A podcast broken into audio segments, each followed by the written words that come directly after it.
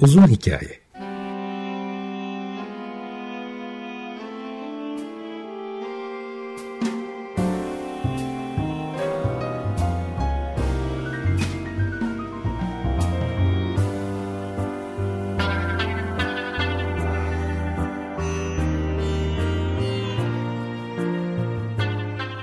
Hazırlayan ve sunan Muzaffer Çorlu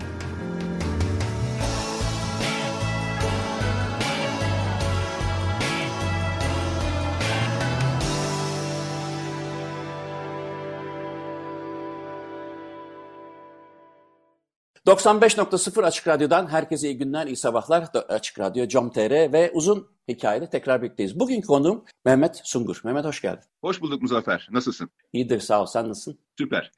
Şimdi Mehmet Sungur benim eskiden, çok eskiden beri arkadaşım. İyi, bir kemancı. Yılların ton maesteri. Bir de son yıllarında başımıza bir de ketojeni uzmanı çıktı kendisi ama öyle böyle değil. E, ketojeni beslenme koçu, uluslararası sertifikalı. Bugün kendisiyle e, bir beslenme biçimi olarak hem hayatımızın şeklini değiştiren hem nörolojik hastalıklarla ilişkili enteresan özellikleri olan ketojenik beslenmeyi konuşacağız. Nereden başlayalım? Önce istersen e, sana ben tabii bir e, beslenme uzman dedim ama kemancılık ve ton masterlik kısmını sanki e, gölgede bırakmasın bu. Yok. Şimdi e, öncelikle Mimar Sinan Üniversitesi Devlet Konservatuarı Keman Bölümü mezunuyum. Bunun dışında bahsettiğin gibi TRT İstanbul Radyosu'nun kadrolu ton masteriyim.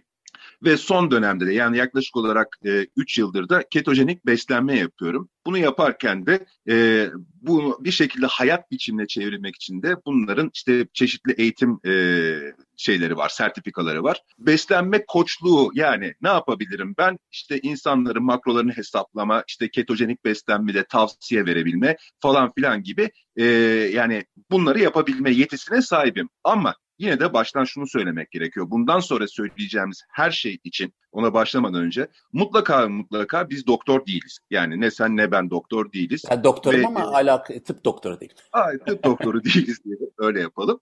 Ee, beslenme biçimini değiştirmeye karar veren herkes için geçerli tek bir kural vardır. Mutlaka ve mutlaka bir hekim kontrolünden geçmesi, bir kronik, e, lan, bir kronik sorunu olmaması e, çok önemli. O yüzden bunları dinledikten sonra eğer ketojenik beslenmeye karar verecek birileri varsa öncelikle hekim kontrolünden geçmesi şart. Evet şimdi bu Mehmet'in yaptığı uyarı çok önemli. Çünkü gerçekten bu zaten uzun hikayenin e, büyük perspektifinde müzik, film, bilim ve olmazsa sosyal politika var. Ketojenik beslenme biçimini bugün e, biraz irdeleyeceğiz. Bu bir tavsiye niteliği oluşturmayacak. Kaldı ki e, sağlıkla ilgili bir tavsiyeyi e, tıp doktorları olmaksızın verebilmek mümkün değil. Ama e, ben de şunu hatırlatmak istiyorum Mehmet senin uyarından sonra. E, bir vegan olarak konu kesinlikle beslenme biçimlerinin ahlaki yönü değil, sağlık yönü. Dolayısıyla e, kaldı ki ketojenik olup hala vegan olunabilir. Fakat tamam da şimdi bu programı dinleyip de hayatında ilk defa ketojenik beslenme de ne ola ki diyecek insanlara istersen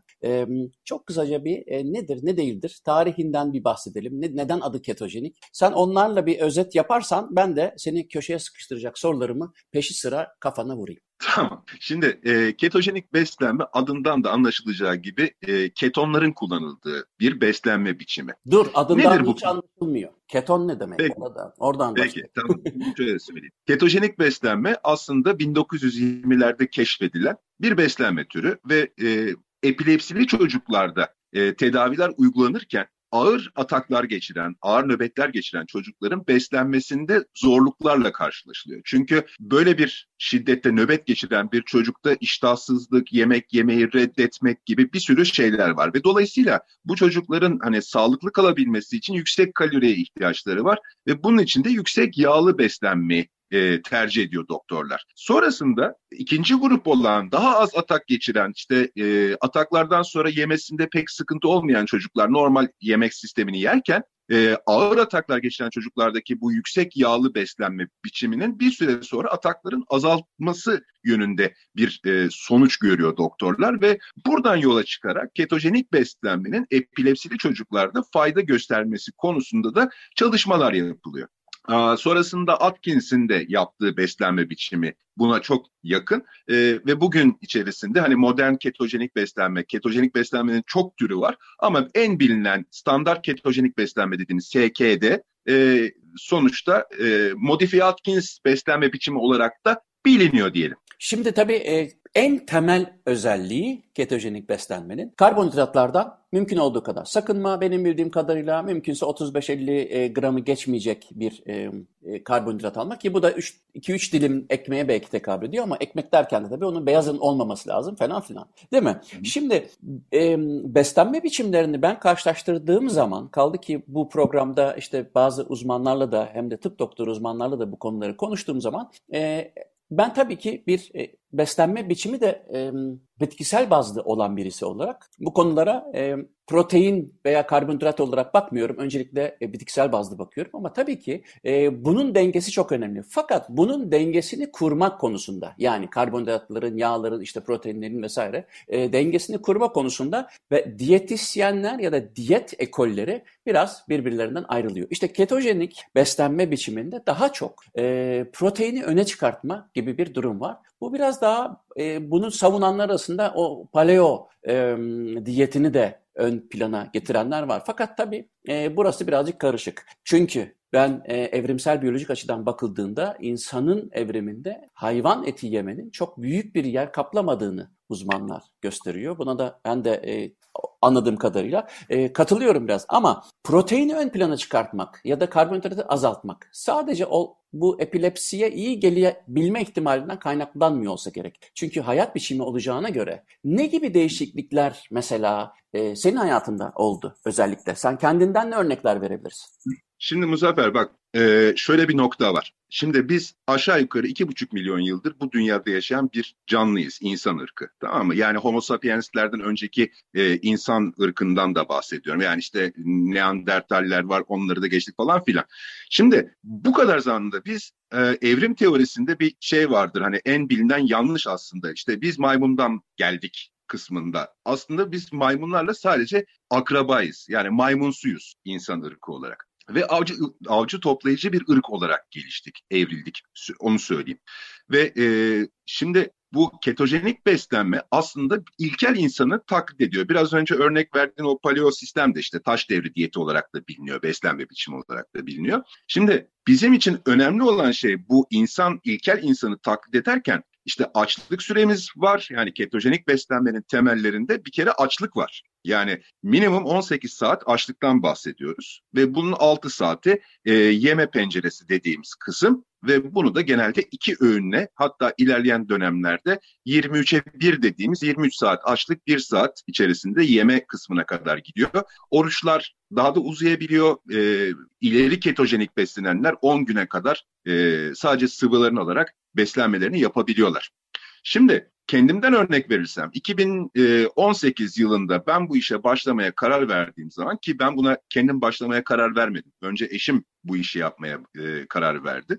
Hatta ben dalga geçmiştim. Sen yap ben kendi başının çaresine bakarım falan filan diye. Ama sonra baktım ki gayet lezzetli şeyler yiyor ve bol porsiyonlar yiyip kilo vermeye başladı. E, ben de sonrasında e, ben de yaparım dedim ve başladım. Şimdi 2018'de 120 kilo olan ben Yok artık. 2019'da evet 2019'da e, 33 kilo verdim bir yıl içerisinde. Ondan sonra da e, baktım ki işte 87 kilolara falan indiğimde e, çok mutlu olmadım açıkçası ve bilinçli olarak 3-4 kiloyu tekrardan aldım ve şu anda da kilomu e, 91 ile 93 arasında oynatıyorum. E tabii yani boy, bu... boy, boyun e, 4 metre 73 santim değil onu hatırlatalım da hani bir referans olsun. Boyunda 1.80 falan herhalde.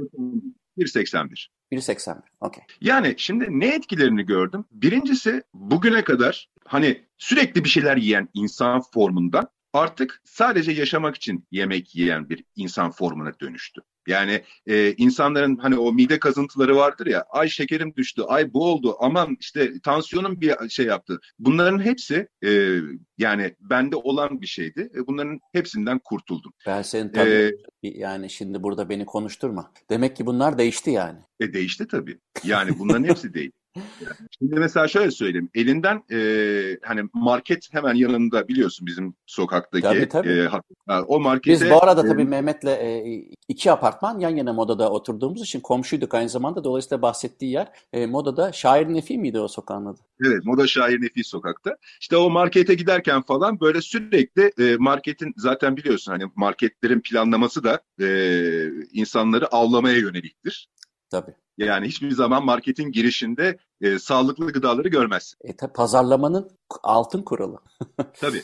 E, o yüzden işte o ilk girdiğinde yakalanan insanlardan birisi olarak mutlaka bir çikolata, bir gofret falan elimin altında onu alıp ondan sonra yani bir de marketi seni dolaştırmadan çıkar, çıkartmadıkları için ve tam o kasanın olduğu yer aslında hani e, son noktadır. Çünkü kasanın altına şöyle bir baktığında bütün abur cuburlar çocukların boyuna uygun şekilde yerleştirilmiştir. Arkamda sıra bekleyip işte parasını ödemek için bekleyen insanların baskısının yanında çocuğun işte elinde o şekerleri, gofretleri alma ısrarıyla çocukları da oradan yakalarsın. Neyse şimdi konuyu sonra buraya getiririz de. Buraya getiririz çünkü bir dakika Mehmet bu çok önemli. İster, ister paleo olsun, ister Atkins olsun, ister ketojenik, ister bitkisel beslenme vesaire olsun. Her kim ki beslenmesiyle ilgili birazcık şuur sahibi oluyor, bir şeyler okuyor. Direkt senin de söylediğin gibi ya aslında inanılmaz e, söğüşleniyoruz. Üstelik bunu hayatımızla, sağlığımızla, yaşam kalitemizle ve yaşam süremizle ödüyoruz. E, bunun da farkında değiliz. Bunu ilk gör, ilk insan onu görüyor gerçekten. O noktaya geliriz ama ben senin sözünü kesmiş gibi olmayayım ama buraya mutlaka gireceğiz. Yani pazarlama ve hayat kalitesine döneceğiz. Evet. Ya şimdi şöyle bir şey var. Şimdi ilkel insanı taklit ediyoruz dedim ya. Şimdi bu taklitte şunu yapıyoruz. Şimdi avcı toplayıcı bir ırktan bahsettiğimizde bir kere hazır gıda sektörünün olmadığını da düşünürsek yani ilkel çağlardaki şey olarak bir kere yemeğini bulmak zorundasın. Yani e, ve saklama yöntemlerinde gelişmediğini düşünürsek o dönemler içerisinde e, ne yapacaksın? Mecbursun gideceksin. E, bir av bulman gerekiyor. İşte kök sebzeler varsa, e, işte yeşil, işte yabani sebzeler, otlar, bilmem neler varsa çevrende bunlardan da yararlanacaksın. E kış mevsiminde meyve görmen mümkün değil. Yani o dönemden bahsettiğim hani binlerce yıl önce hatta yani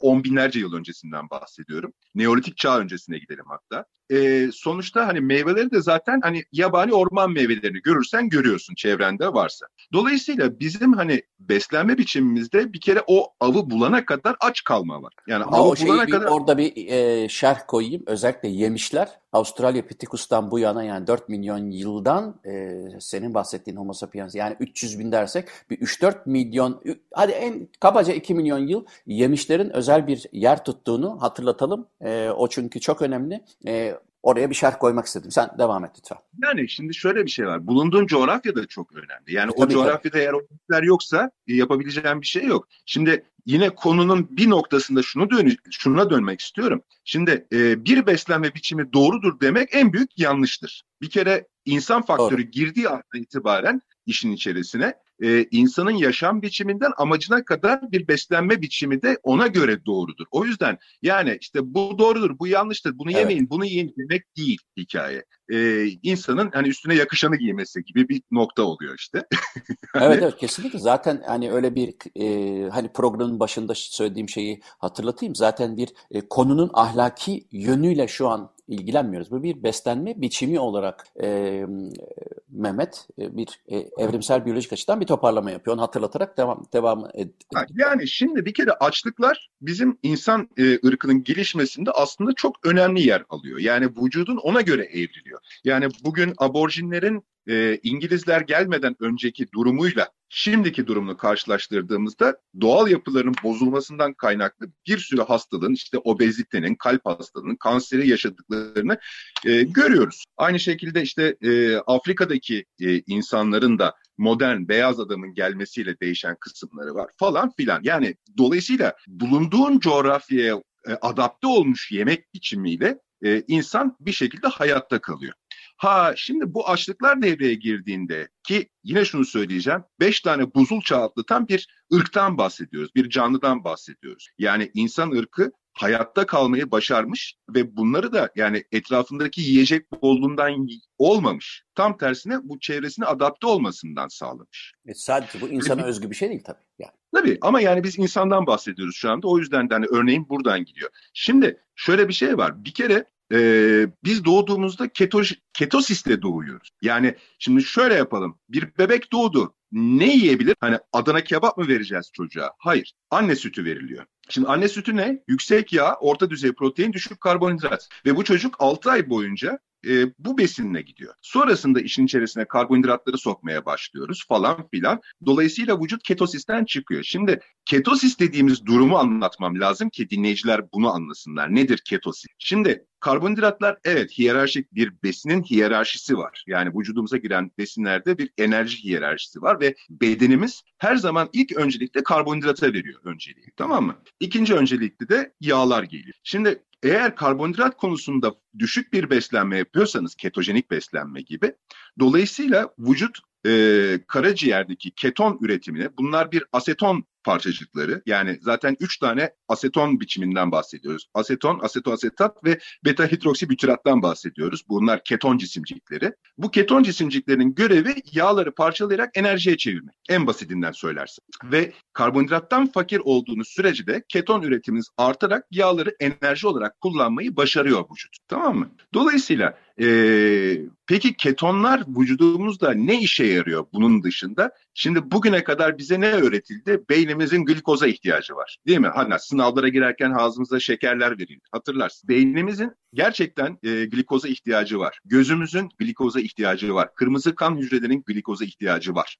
Ancak insanların şunu da bilmesi gerekiyor. Beynin en sevdiği yakıtlardan bir tanesi ki aslında glikozdan bile fazla keton cisimcikleri ve kan beyin bariyerini geçebilen nadir e, şeylerden bir tanesi de bu keton cisimcikleri. Ve şu anda yapılan e, bu şeyde PubMed'de bunu araştırabilirsiniz, bulabilirsiniz. Alzheimer üzerine yapılan araştırmalarda son dönemlerde ketojenik beslenen e, kişilerde, Alzheimer'lılarda bu skorun anlamlı oranda iyileştiği de gözleniyor. Şimdi oraya e, bilimsel taraflarına geleceğiz çünkü dedim ya programın başında bazı makaleleri e, ben baktım seninle program yapacağımı biliyorum e, daha önceden konuşmuştuk fakat ben bu kadar e, yani doğru sorular sorabilmek için bir iki tane makale indirdim ve onları okudum. E, bana şey gelmedi tabii ki e, hani inconclusive diye tabir ettiğimiz böyle e, tam sonuca direkt e, bizi evet budur dedirtecek e, nitelikte bir metodoloji gelmedi. Ama evet bu konuda çok araştırma var.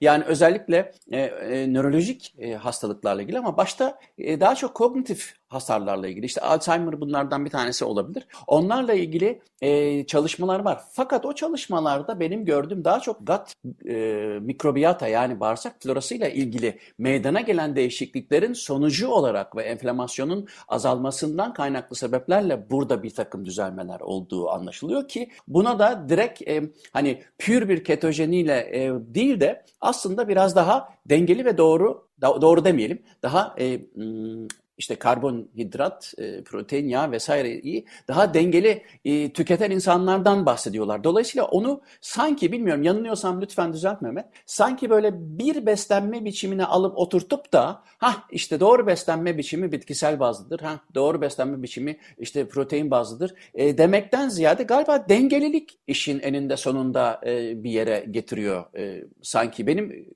son okuduğum makale ki hani eğer çok merak eden olursa onda e, söyleyeyim. On şeyde yayınlandı. Nedir? Translational Psychiatry'de var bir tanesi. Ee, ama ne, özellikle ne, ama özellikle ketojeni ile ilgili yapılan araştırmaları çok iyi review etmiş. The expanding expanding role of ketogenic diets in adult neurological disorders e, adını taşıyor. Yani e, nörolojik e, hast, e, hastalıkları olan yetişkinlerdeki e, ketojenik diyetin etkili, e, önemli rolü adı altında. Hmm. Ki bu da e, 2018 yılı e, makalesi Brain, e, Brain Science'da çıktı. E, evet, e, önemli etkilerden bahsediliyor. E, fakat dediğim gibi bunu e, galiba benim anlamam böyle. Lütfen sen şimdi e, ketojeni e, konusundaki e, hakimiyetinden de yararlanarak beni düzelt. Anladığım kadarıyla bunu bir beslenme biçimine e, adıyla ketojenik beslenme biçimine oturtmaktan ziyade karbonhidrat, protein gibi e,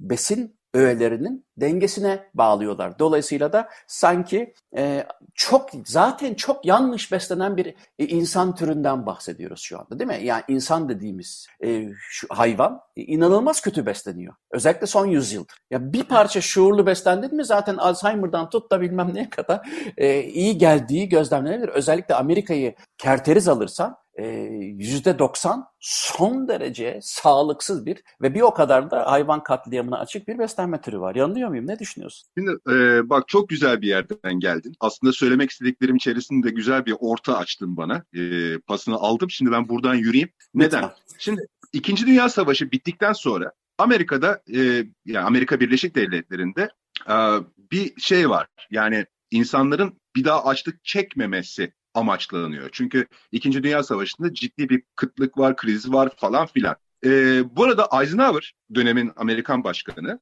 e, Amerika başkanı, Amerika Birleşik Devletleri başkanı geçirdiği bir kalp krizi var. Şimdi POTUS kalp krizi geçirirse yani Amerika oturur bir e, araştırır hesabı şeklinde. E, ve işte bakıyorlar efendim nedir? Damarlar tıkanmış. İşte peki bu damarlar neyle tıkanıyor? İşte kolesterolle tıkanıyor. Ve şimdi Ansel Keys 1950'de e, bu arada Amerikan Kalp Vakfı'nın da üyelerinden bir tanesi bir araştırma yapıyor. 7 ülke çalışması. Şimdi bu 7 ülke çalışmasında aslında e, çok büyük bir üçkağıt var. Çünkü 7 ülke değil 22 ülke araştırılıyor ama e, bu Keys abimiz işine gelen 7 ülkeyi seçiyor. Çünkü burada suçlu yağ olarak gösterilmesi amaçlandığı için e, beslenme biçiminde efendim araştırmanın sonucunda yağlar kötüdüre geliyor. Peki Amerikan Kalp Vakfı ne yapıyor? Arkasından e, tabii bu yayın yani 7 ülke çalışması yapıldıktan sonra bunun e, doğru olup olmadığı konusunda başka e, tıp insanları da araştırma yapıyorlar ve bu e, Keyes'in bu çalışmasının aslında çok da şey olmadığı, nasıl diyeyim sana, objektif olmadığı, biraz taraflı olduğu konusunda başka çalışmalarda ortaya dökülüyor. Hatta e, bir İngiliz doktor tarafından da e, bu konuda aslında yağlar kadar şekerin de suçlu olduğu hani kalp krizi şeyinde ortaya konulan bazı çalışmalar var. Ve bu çalışmanın sonucunda birden Amerika'da şu ortaya çıkıyor. Efendim yağlar kötüdür. İşte yağlardan düşük beslenmeniz gerekiyor. İşte hayvansal gıda tüketmeyeceksiniz. Çok az tüketeceksiniz. E peki bu açık nasıl kapanacak? E, beslenmenin %50'si 60'ı karbonhidratlardan gelmeli diye bir görüş öne sürülüyor ve Amerikan Kalp Vakfı bu konuda yayın yapıyor. Şimdi burada şunu görmemiz gerekiyor. Yani beslenmemizin %50'si 60'ı karbonhidratlardan geldiği andan itibaren bir kere yüksek karbonhidratlı beslenme biçimi ortaya çıkmış demektir. E sonra ne oluyor? 50'lerden sonra mesela benim rahmetli annemin bir tanımı vardı. Bizim için gençliğimizde Amerikalı dendiğinde incecik zayıf insanlar aklımıza gelirdi. Hani Johnny derdik derdi annem. İşte Johnny'ler zayıftır. Böyle incedir, şey gibidir. Nasıl diyeyim sana? filinta gibidir falan. Hep yani Amerikan eski Amerikan filmlerine bak obez insan yok. Yeni Amerikan Neredeyse. filmlerinde de obez insan pek yok.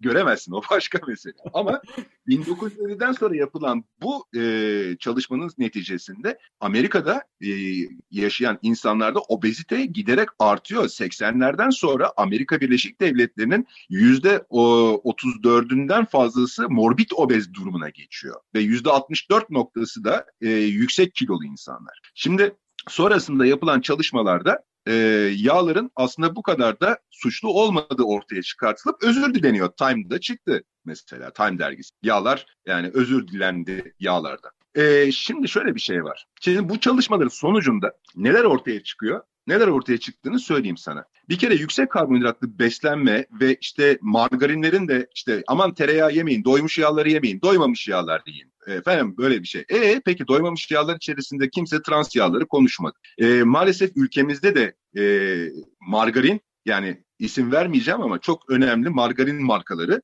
e, çocukluğumuzda e, bizlere sunuldu ve işte bundan işte ekmeklerin üstüne sürüldü, yetmedi üstüne şeker döküldü, bilmem ne yapıldı falan filan. Sonuç itibariyle Türkiye'nin bugün geldiği nokta %32 obezle yani her üç kişiden biri şu anda Türkiye'de obez. Artı tip 2 diyabet bu e, insülin direncinin e, ortaya çıkmasıyla beraber gelişen bir hastalık olarak tip 2 diyabet şu anda ilkokul yaşındaki çocuklara e, inmiş durumda. Ya sadece yaşındaki... şunu düşün. O Amerikan Futbol Ligi'nin hani finali var ya Super Bowl dedi. Evet. E, o maç sırasında kaç pizza siparişi veriliyor biliyor musun ortalama? Vallahi e, maç sırasında yani... bak maç günü değil. Maç esnasında maç, maç oynanıyor. E, o sırada telefonuna işte sarılıp e, pizza isteyen insanların toplam sayısını sana veriyorum. E, kaynak Google. 12,5 milyon bir saatte. Yani oradan hesap et. İşte bu nedenden dolayı da yani özellikle işte hazır yemek e, kültürünün işte bu yani çabuk yemek dediğimiz Türkiye'de e, böyle Türkçeleştirip fast food sisteminin bu zincirin gelişmesi. E, bu yüzden çünkü amaç şöyle bir şey var. Şimdi Amerikan Kalp Vakfı'ndan bahsettik ve işte bu e, Keys abimizin yaptığı 7 ülke çalışması falan filan bunlardan bahsettik. Ama bir süre sonra şu da bir gerçek. Yani öyle bir hazır gıda sektörü oluşuyor ki bu hazır gıda sektörünün oluşması bir çabukluktan. Evet kimse artık oturup da uğraşmak istemiyor. Her şey hazır gelsin. Bir telefon açayım zırt diye evime gelsin istiyor da. Bir taraftan da şunu anlamamız gerekiyor. Ee, hazır gıda sektöründe bu fast food restoranlarında kullanılan yağ bir blok halinde gelir muza. Tamam mı? Yani bu kızartma yağıdır. Yine marka vermeyeceğim ama meşhur markaları var bunların. Bu bir blok halinde gelir ve bir hafta boyunca bu yağ kullanılır. Ve bu yağ 320 derecede yanmaz. Şimdi katı halde gelen bu yağ kızartmaya kullanıldı, bir hafta kullanıldı, yanmadı. Ama bu arada tabii içerisinde bir sürü e, seni kanser edecek madde türemiş olduğu ısıyla beraber 320 derecede yanmayan bir yağın senin 37 maksimum 37.2 derecelik e, vücut sıcaklığında erimesi mümkün mü? Değil. Zor. yani yani sonuçta şimdi şöyle bir şey var. Ee, benim çok sevdiğim hatta işte e, bu konuda röportaj da yapmıştım. E, kardiyolog doktor Özcan Yücel var. Onun şimdi enflamasyondan bahsettiğin için bu örneği verebilirim. Onun verdiği bir örnek var ve ben bunu çok seviyorum. Şimdi bir yaramaz çocuk düşün. Elinde bir kibrit sürekli yangın çıkartıyor abi evde. Tamam mı? ve itfaiye geliyor. Bu yangını söndürmek için köpük sıkıyor, işte suyu sıkıyor. Ev mahvoldu. Ve sen diyorsun ki evim mahvoldu, suçlusu itfaiye. Abi önce şu çocuğun elinden kibrit alsana. Yani enflamasyona açık, yani yangıya, iltihaplanmaya açık beslenme yapıldığı sürece, o yangın çıktığı sürece vücut o yangını battaniyeyle örtmek zorunda ve bunun için de kolesterolü kullanıyor. Çok iyi bir Ama noktaya bir geldin. Taraftan... Bu çok çok doğru bir nokta çünkü e, e, aksi takdirde işte yağlar yanlıştır odur budur. Zaten hani tıp doktorlarının e, hep başında da söyledik ya e, lütfen e, o tavsiyeleri tıp doktorlarından alın ama e, bu kadar basit e, bilgileri de e, o, bile yanlış bildiğimiz için e, beslenme biçimleri artık o kadar tuhaf oldu ki dediğin gibi yani gerçekten de e, o evdeki kibrit nedir? İşte o evdeki kibriti anlatıyorsun. Yani it, itfaiye itfaiyeciden bahsetmiyoruz yani. İşte şimdi eldeki kibrit şu.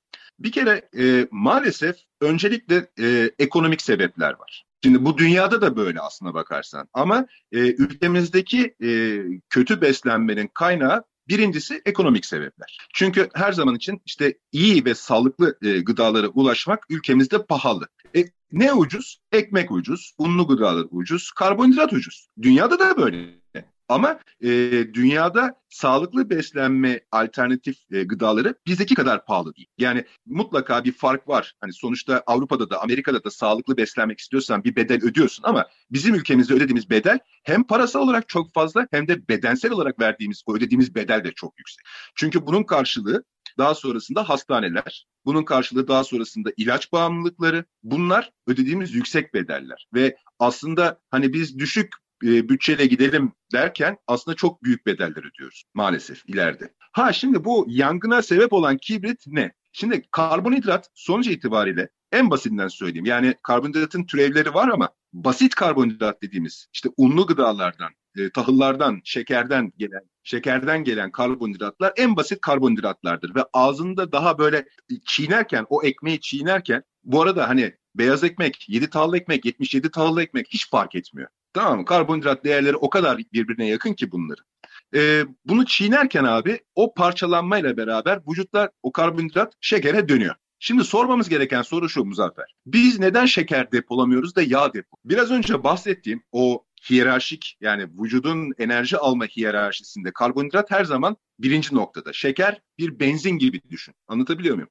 Bu benzin vücuda girdiği andan itibaren bir saat içerisinde kullanıldı kullanıldı. Kullanılmadı o andan itibaren işte beyin pankreasa dönüyor ve diyor ki insülin. Şimdi insülin ne işe yarıyor? İnsülin senin aldığın besinlerin içerisindeki makro yani protein, yağ, karbonhidrat ve mikrolar işte mineraller ve vitaminlerin hücreye girmesini sağlayan bir kilit. Ya bir anahtar, kilit demeyeyim, anahtar. Şimdi esas görevi bu olan insülini sen şekerden kurtulmak için kullanmaya çalışıyorsun. Çünkü beyin diyor ki bak vücudunda 5 litre kan var, 5 gram da şeker var. Şimdi bu 5 gram şeker senin tahlile girdiğinde 100 olarak gösterilen değer. Biz bunu 5 gramdan 6 grama çıkarttığımızda yani yarım kesme şeker yediğimizde %20 arttırmış oluyoruz ve tahlilde 120 olarak çıkıyor bu. 1 gramdan bahsediyorum. Bu şekerden kurtulma emrini yani harca veya kurtul diyor vücut. Şimdi sen sporcuysan ya da ağır bir işteysen ve enerjin senin orada yüksek bir enerji gerekiyorsa vücut bunu kullanıyor. Çok güzel.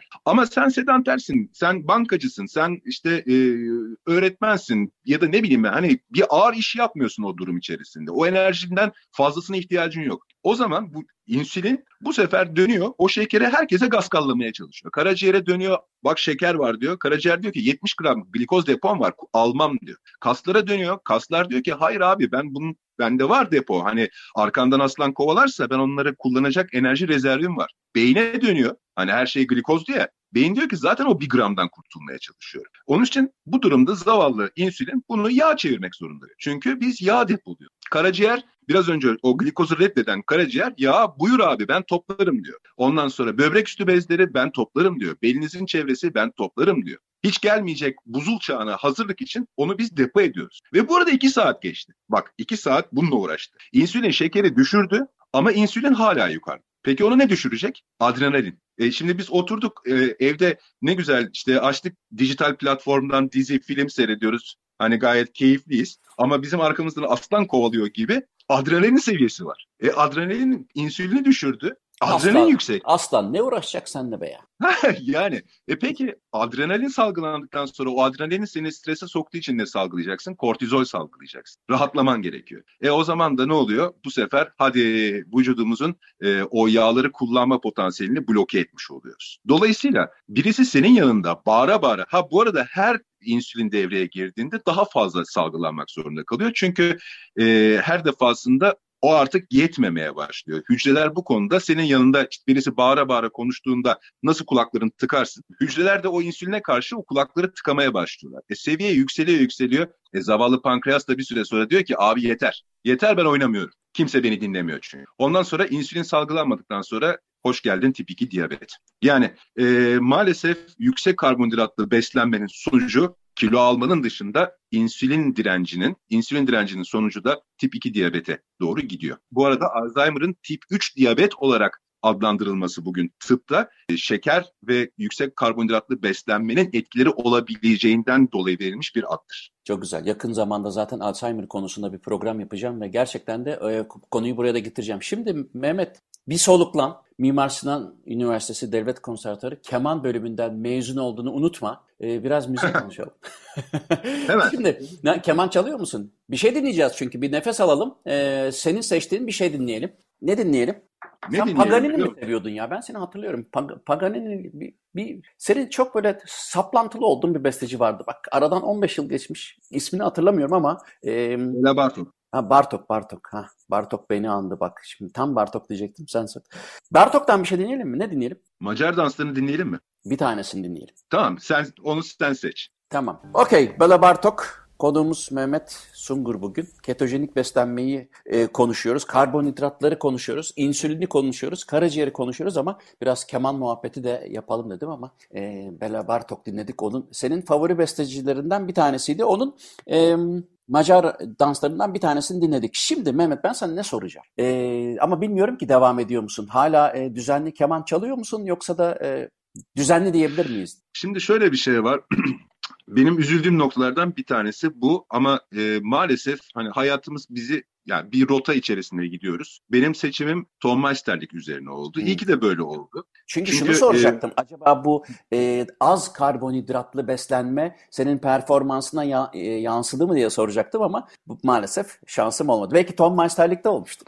Ha şimdi şöyle bir şey var. Ee, inanmayacaksın ama aç kalmak insanın enerjisini hele ketojenik besleniyorsa insanın enerjisini inanılmaz bir noktaya getiriyor. Şimdi ketojenik beslenmenin kognitif etkilerinden yani bilişsel etkilerinden bahsediyoruz. Nörolojik etkileri bugün içerisinde yapılan e, belki 500'ün üzerinde çalışma var.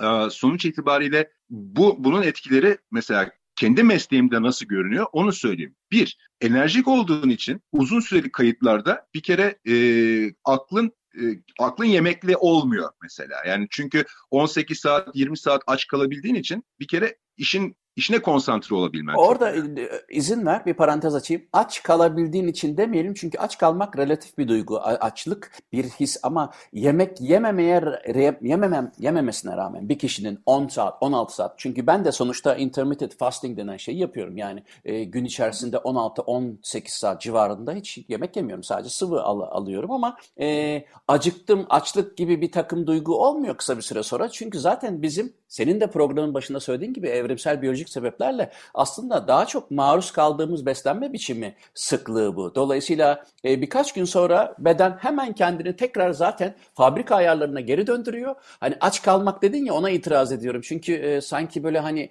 e, e, fasılalı oruç mu deniyor? Intermittent fasting bilmiyorum. Türkçe. Yani aralıklı oruç deniyor ama o da, o da yanlış biliniyor aslında bakarsın ama. Tamam her ne deniyorsa.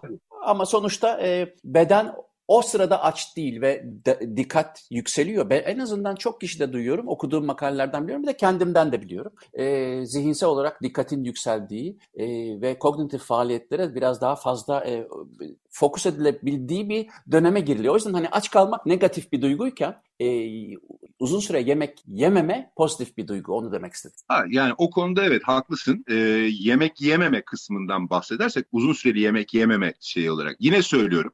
E, bazı şeyleri doğru yapmazsanız büyük yanlışlar olur. Yani Şimdi e, bugün içerisinde bütün dinlerin içerisinde oruçlar var mı biliyorsun. Yani Müslümanlıkta var, Hristiyanlıkta var, işte Yahudilik, e, Yahudilikte var. Ateistlikte Şimdi, bile var. Ateistlikte bile var. Sonuç Tabii. itibariyle e, yani dini oruçların doğru olan kısmı ben burada Müslümanlıktan bahsedeceğim. E, toplumumuzdaki yanlış şu oluyor. Sabahtan akşama kadar aç kalan bir yani yemek yemeyen bünyenin yemek yeme süresi içerisinde bir anda karbonhidrata e, hücum etmesi, sanki hani o aç kalma, yemek yememe sürecinin bir ödülü olarak görülmesi aslında vücuda yapılan en büyük zararlardan bir tanesi. Çünkü e, kimse size oturup da işte nasıl olsa şey nasıl olsa işte ben 10 saat yemek yemedim artık bundan sonra her şeyi yiyebilirim dediğiniz noktada işte vücudunuzdaki şeker dengesinden tutarak e, her türlü zararı vermiş oluyorsunuz. Bunun bilinçli bir şekilde yapılması lazım ve bu konuda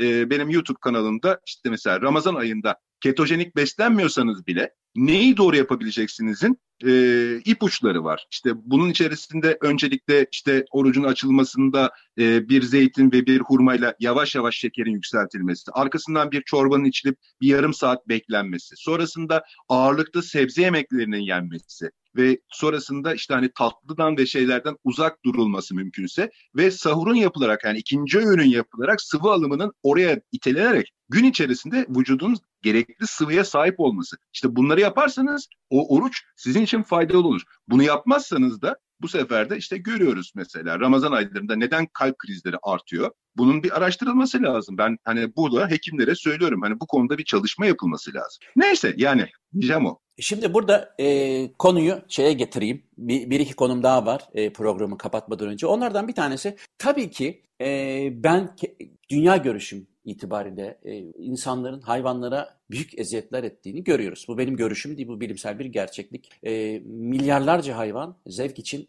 e, öldürülüyor, katlediliyor. Kimisi damak tadı adını veriyor, kimisi işte koşturuyor, ettiriyor vesaire vesaire. Şimdi beslenme biçimiyle şöyle bir ilişkisi var bunun. Ketojenik beslenme dendiğinde akla ağır protein yani daha doğrusu yüklü proteinler, daha yüksek oranda protein içeren e, besinler geldiği için de işte zurnanın zırt dediği yer ve bir senle beni karşı karşıya getiren yere geliyoruz. Halbuki bu bir yanlış anlaşma. Onu düzeltmek istiyorum. Ketojenik beslenme illaki hayvansal ürün demek değil değil mi? Çünkü ben kişisel olarak karşıyım ve de bu bunun için e, e, olabileceği kadar aktivist olmak istiyorum. Elimden geleni yapıyorum. Fakat ketojenik beslenmede böyle bir yanlış anlama var gibi geliyor. Bunu düzeltelim mi ya da ben ya da sen beni düzelt. Ben yanlış biliyorsam bu. Estağfurullah. Şimdi bak Muzaffer şöyle bir şey var. E, ketojenik beslenme dünyada şu bakımdan yanlış biliniyor. Yani bu bir lıkır lıkır yağ içme ve lüpür lüpür et yeme beslenme biçimi değil. Bugüne kadar e, işte sağlıklı beslenme adı altında şu söylen işte proteinlerin eşlikçisi sebzeler olmalı.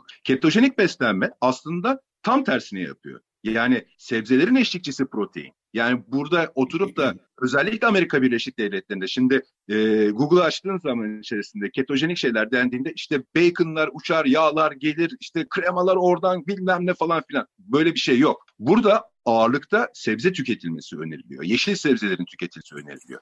Şimdi e, vejeteryanların bu konuda biraz daha şansı var. Çünkü işte e, yumurta yenmesi, e, işte süt ürünlerinin tüketilmesi ki bu arada mesela süt konusuna da gelmek isterim de e, süt ürünlerin tüketilmesi vejeteryanlıkta varken ya da işte e, pesketeryan dediğimiz yanlışım varsa düzelt yani balık Yok, balık yeme, da yiyebilen. Ha, balık da yiyebilen vejeteryanlar e, varken veganlıkta burada hayvani hiçbir şeyin tüketilmiyor olması ketojenik, e, ketojenik beslenmenin e, veganlar tarafından biraz zor. Neden? Şimdi hayvani proteinlere, hayvansal yağlara ve proteinlere beynimizin ihtiyacı var. Yani şimdi etik kısmını geçtim. Yani o konuda seninle yani veganlık konusunda hiçbir sorunum yok. Aksine çok da doğru, çok da etik olarak çok doğru şeyler. Bu konuda e, bir tek sıkıntı şuradan kaynaklanıyor. Proteinleri oluşturan amino asitlerin içerisinden 9 tanesi esansiyel. Yani vücudun tarafından üretilmiyor. Ve bunların bir kısmı da hayvani yağlar ve proteinden elde ediliyor. Şimdi güzel gelişme şu,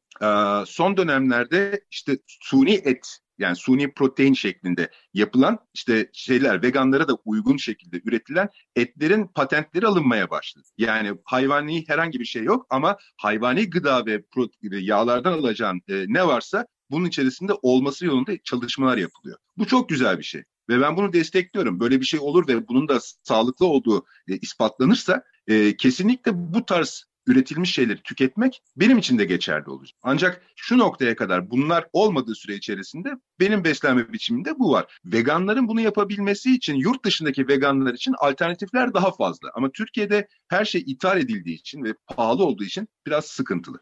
Anladım. Ama dediğim gibi bu iş bu iş bir protein diyeti değil. Yani protein evet, beslenmesi. Anladım. Ben tabii beynin e, hayvansal proteine ihtiyacı var konusunda ki e, şerhimi uzmanlarına bırakayım. Çünkü benim e, uzmanlığım bu olmadığı için ben tabii ki e, bildiğim kadarıyla e, yok ama e, bu konuyu e, uzmanlarına bırakarak ben bir sonraki konuma geçeyim. O da şu.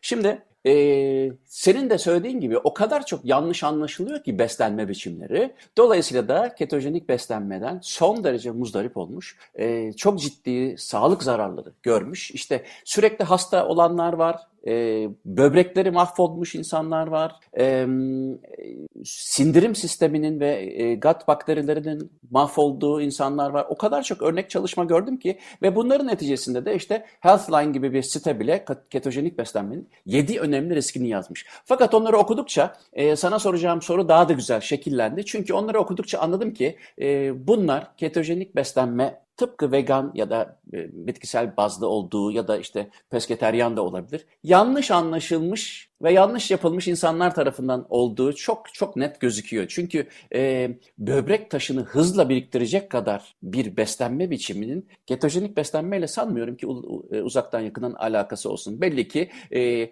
lafı e, başka yerden anlamış. Çünkü gerçekten her gün cips ve kola içerek de süper bir vegan yani bitkisel bes, e, bazlı besleniyorum diyebilirsin ama e, birkaç yıl içinde öleceğin de kesin yani. Dolayısıyla o konuyu sana sormayacağım çünkü o makaleyi okudum. 7 tehlikesini okudum. Healthline'da geçiyor. İşte 7 büyük riski. Yani o e, yani istersen o konuda hani birkaç şey söyle ama ben ikna olmadım. Öyle bir o riskler sanıyorum yanlış uygulayanların başına gelebilecek riskler. Öyle değil mi? Şimdi şöyle bir şey var. Demin verdiğin örnek çok doğruydu. Yani sadece cips ve işte e, sodalı içecekler içerek de vegan besleniyorum diyebilirsin sonuçta. Evet. Ancak şimdi bu beslenme biçiminin içerisinde takviyeler çok önemli. Yani bu her beslenme biçimi için almamız gereken takviyeler var. Şimdi burada şu soru geliyor. Kardeşim bu kadar sağlıklıysa biz niye takviye alıyoruz? Şimdi bir kere biz toprağımızı yani bizim dedelerimizle, senin dedenden, nenenden, benim dedenin zamanından bu yana toprağın e, mineral dengesini yüzde otuz, en az yüzde otuz azalttık. Yani bugün içerisinde standart bir beslenme yapan insan bile mineraller konusunda fakir besleniyor. Şimdi benim önerdiğim dört tane şey var. Bunlar e, sonuç itibariyle aslında herkesin e, bir şekilde araştırıp bunu soruşturması gereken şeylerden bir tanesi. Nedir bu? Magnezyum, potasyum, omega 3 ve D3 kullanımı. Şimdi bu e, destekler bir şekilde birbirine bağlı şeyler. Şimdi kolesterol hikayesinden bahsettiğimizde vücudumuz günde karaciğer 3 gram kolesterol üretiyor. Peki LDL dediğimiz yani low density lipoprotein, düşük yoğunluklu lipoprotein ne işe yarıyor? Ya da bizde hani kötü kolesterol, lanet kolesterol olarak çevriliyor. 3 tane ana görevi var. Bir, nöronlara yakıt taşıyan LDL. Kalbimizin atmasını sağlayan uzun kaslara yakıt taşıyan LDL, D vitamini sentezlenmesinde LDL yoksa D vitamini de yok. E neden lanet kolesterol peki? İşte burada enflamasyona açık beslenme yani kolesterolü eğer e, glikoze edersen kalsifikasyona yani kireçlenmeye açık bir beslenme yaparsan sonuç itibariyle kolesterol lanet kolesterol halinde. Peki e, kolesterol düşürücüler ne yapıyor? Statinler ne yapıyor? Statinler kolesterol üretimini blokluyorlar. İşte bu arada vücutta yağ atımı olsun. E peki statinler çok mu akıllı da hangi yağ iyi hangi yağ kötü bakıyor? Bakmıyor. Dolayısıyla e, en önemli organımız, beynimiz, bizim anakartımız yağlardan oluşuyor ve bunun bir kısmı da kolesterol. Şimdi siz bu kolesterolü vücudunuzdan atmaya başlarsanız, yani beslenme biçiminizi değiştirmeden, enflamasyona açık bir beslenme yaparak, bir de üstüne bu şeker hastalarının şekerleri karbonhidratı tüketip insülin basması gibi bir durumdur. Yani böyle yaparsan vücudunun en önemli organından yağ çekmeye başlarsın ve atrofiye, küçülmeye yol açarsın. Yani bugün içerisinde FDA kolesterol ilaçlarının e, Alzheimer'a yol açabileceği konusunda yayında yaptı. Bunu da görebiliriz. Şimdi bu nokta içerisinde LDL senin vücudun ürettiği bir şey ve senin bunu iyi tarafa kullanman ve kötü tarafa kullanman sana kalmış bir nokta. Magnezyum, potasyum, omega 3 o da neden omega 3? Balığı eğer fazlasıyla yani haftada 2-3 defa da tüketiyorsan aldığın sağlıklı omegalardan dolayı omega 6 oksidatif bir yağ. Yani bugün içerisinde mesela ayçiçek yağı, aman zeytinyağı yemeyelim, çok kokuyor, ayçiçek yağı yiyelim dediğin noktada omega 6'dan yüksek besleniyorsun. Bu durumda senin vücudunun en az iki katında omega 3 olması gerekiyor. Eğer yeterli şeyde balık tüketmiyorsan veya omega 3 almıyorsan işte orada sıkıntılar başlıyor. Nörolojik sıkıntılar da başlıyor. Diğer e, oksidatif şeylerin artması da başlıyor. E D vitamini bugün zaten D vitamini konusunda çok fakiriz. Çünkü plazalarda yaşıyoruz. Çünkü e, rezidanslarda yaşıyoruz. Açık havada değiliz. ışıkta değiliz. Halbuki bizim o ışığa sadece bitkiler fotosentez yapmıyor ki Muzaffer. İnsanlar da fotosentez. Aldığımız o D vitamini, ürettiğimiz D vitamininin UVA ile aktive edilmesi. Bugün içerisinde çocukları sokaktan çektik. Sabahtan akşama kadar okulların içerisine tıktık. E sonra bugün korona virüsün bu kadar e, insanı vuruyor olmasının sebeplerinden bir tanesi de bağışıklık sistemimizi yerlerde süründürüyor. Üzgünüm ama gerçek bu. Yok aynen evet. Şimdi istersen e, ben şöyle bağlamak istiyorum.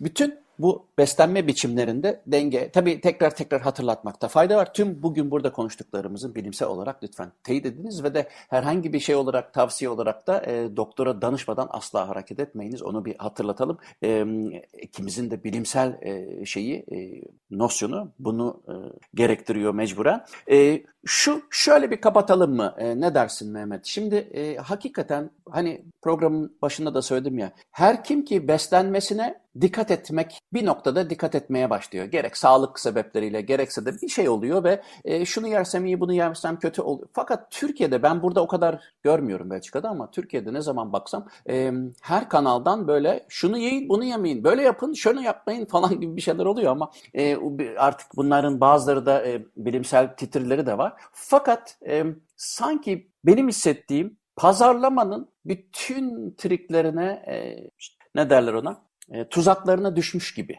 görünüyor e, insan. Yani biraz önce çok güzel örnek verdin. O hiç fena çalışmalar yapılmadı o konuda. Yani e, çocukların görebildiği mesafeye konan ürünler. İşte tam çıkar ayak ne bileyim benzinciden çıkarken mesela uzun yol yani özellikle Avrupa'da uzun yol araba sürenler, benzin alanlar dikkat etsin. O benzincilerdeki ürünlerin nerede olduğuna, kahvenin nerede olduğuna, çikolatanın nerede olduğuna dikkat etsinler. E, farkında olmadan İlla ki oradan bir paket bir şey kıvırıyor insan. Mutlaka götürüyor. Şimdi bütün bu pazarlama taktikleri artık o kadar profesyonel düzeye geldi ki. Niye? Çünkü e, insanların kazandığı paranın yüzde yirmisi, yüzde otuzu yani standart bir insandan bahsediyorum, yemeğe içmeye gidiyor. Dolayısıyla buraya göz dikmiş çok ciddi bir e, kartel var. Bütün bu pazarlama stratejilerini düşünürsek tam zamanı değil mi artık daha fazla işte yani bilinçli olmanın. Hakikaten e, aksi takdirde yani bırakın ketojenik, vegan ya da neyse beslenme biçimi olarak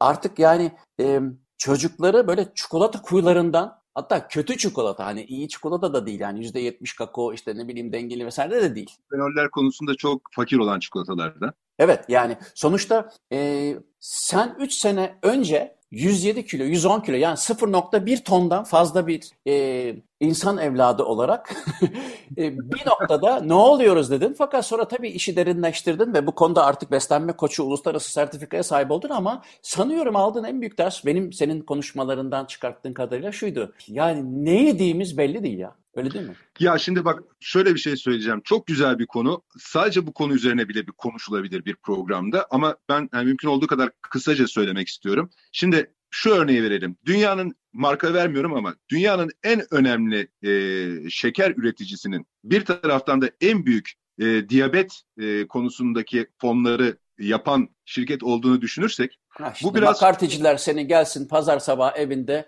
yakalasın da görsen hadi bakalım. Ha. Çomak sok yani, oraya. Tabii tabii ama bu bir gerçek. Yani evet, bunu, evet. bunu bunu ben bir şey için söylemiyorum. Bu bilinen evet. bir gerçek. Evet. Şimdi şu nokta içerisinde benim bir mottom var Muzaffer. Çocuklar sizin yanınsı, yansımanızdır diyorum. Tamam mı? Yani Ketonya Master olarak e, Instagram'da ve işte YouTube'da e, kanallarım var. Ketonya Master olarak bu mottoyu kullanıyorum. Çünkü eğer biz sağlıklı beslenmeyi yani burada ketojenikten bahsetmiyorum ya da vegan ya da işte senin söylediğin gibi bir beslenme biçiminden bahsetmiyorum. Ama asgari müşterekte buluşmamız gereken bir nokta var ki o da sağlıklı beslenebilmek. E, vücudu enflamasyonla yol açmayacak, karbonhidrat miktarımızı e, daha düşük tutabilecek. Çünkü şöyle bir nokta var. Ketojenik beslenmede evet kilo vermek istiyorsan 20 gram da tutacaksın. İşte korumada ise 50 grama kadar çıkabiliyorsun falan filan gibi bir karbonhidrattan beslenirken aslında düşük karbonhidratlı beslenme yani low carb denilen günlük 100 grama kadar olan bir karbonhidrat alma şeyi var ki aslında bizim normal insanlar olarak bu 100 gramı geçmememiz gerekiyor. Eğer sporcu değilsen ya da işte ağır bir işte daha fazla kaloriye ihtiyacın yoksa. Şimdi bugün Michael Phelps e, Amerika'daki yüzücü, şampiyon yüzücü. Adam 12 bin kalori alıyor. Yani 3 insanın yiyeceği hatta 4 insanın yiyeceği bir şeyin toplamında. Ama bu adam 8 saat şampiyon olmak için yüzüyor. Şimdi böyle bir durumda onun alması gereken kalori miktarı ve karbonhidrat miktarı evet başkadır. Ama biz e, sabahleyin iki tane tost, öğlenleyin işte makarnası, pilavı, ondan sonra akşam üzeri çayı, gofreti, bisküvisi, akşam yemeği, arkasından meyvesi yetmedi, tatlısını koyduğumuzda günlük 400-450 gramlık bir karbonhidrattan bahsediyoruz. Ya da en az 4 tane olimpiyat şampiyonu olacak kadar yüzme e, idmanından bahsediyoruz. Ha, yani dolayısıyla... Michael Phelps'in e, iyi taraflarını alalım diyorsun ya. Evet bence de.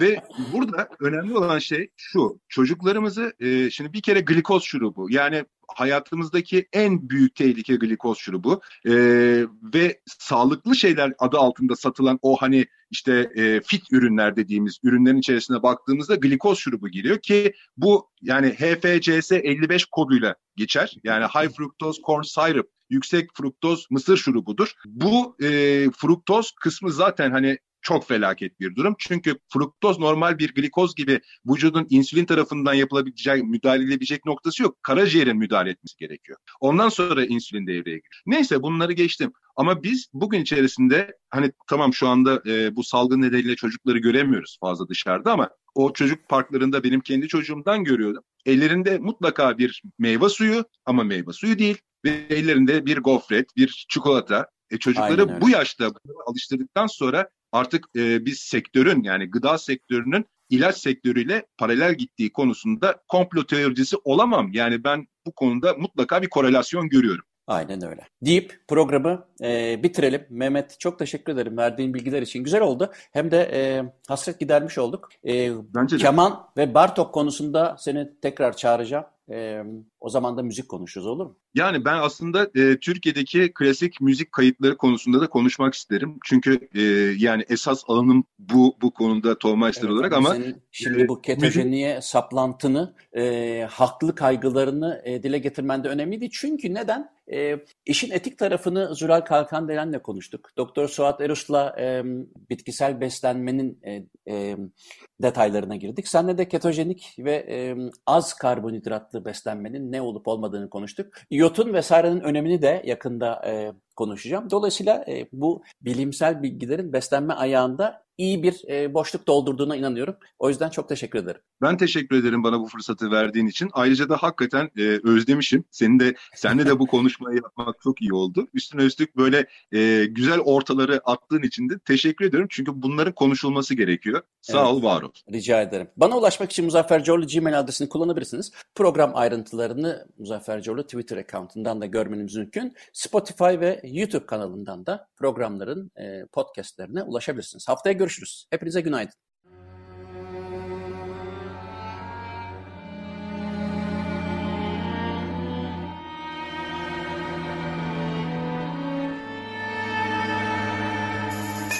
Uzun Hikaye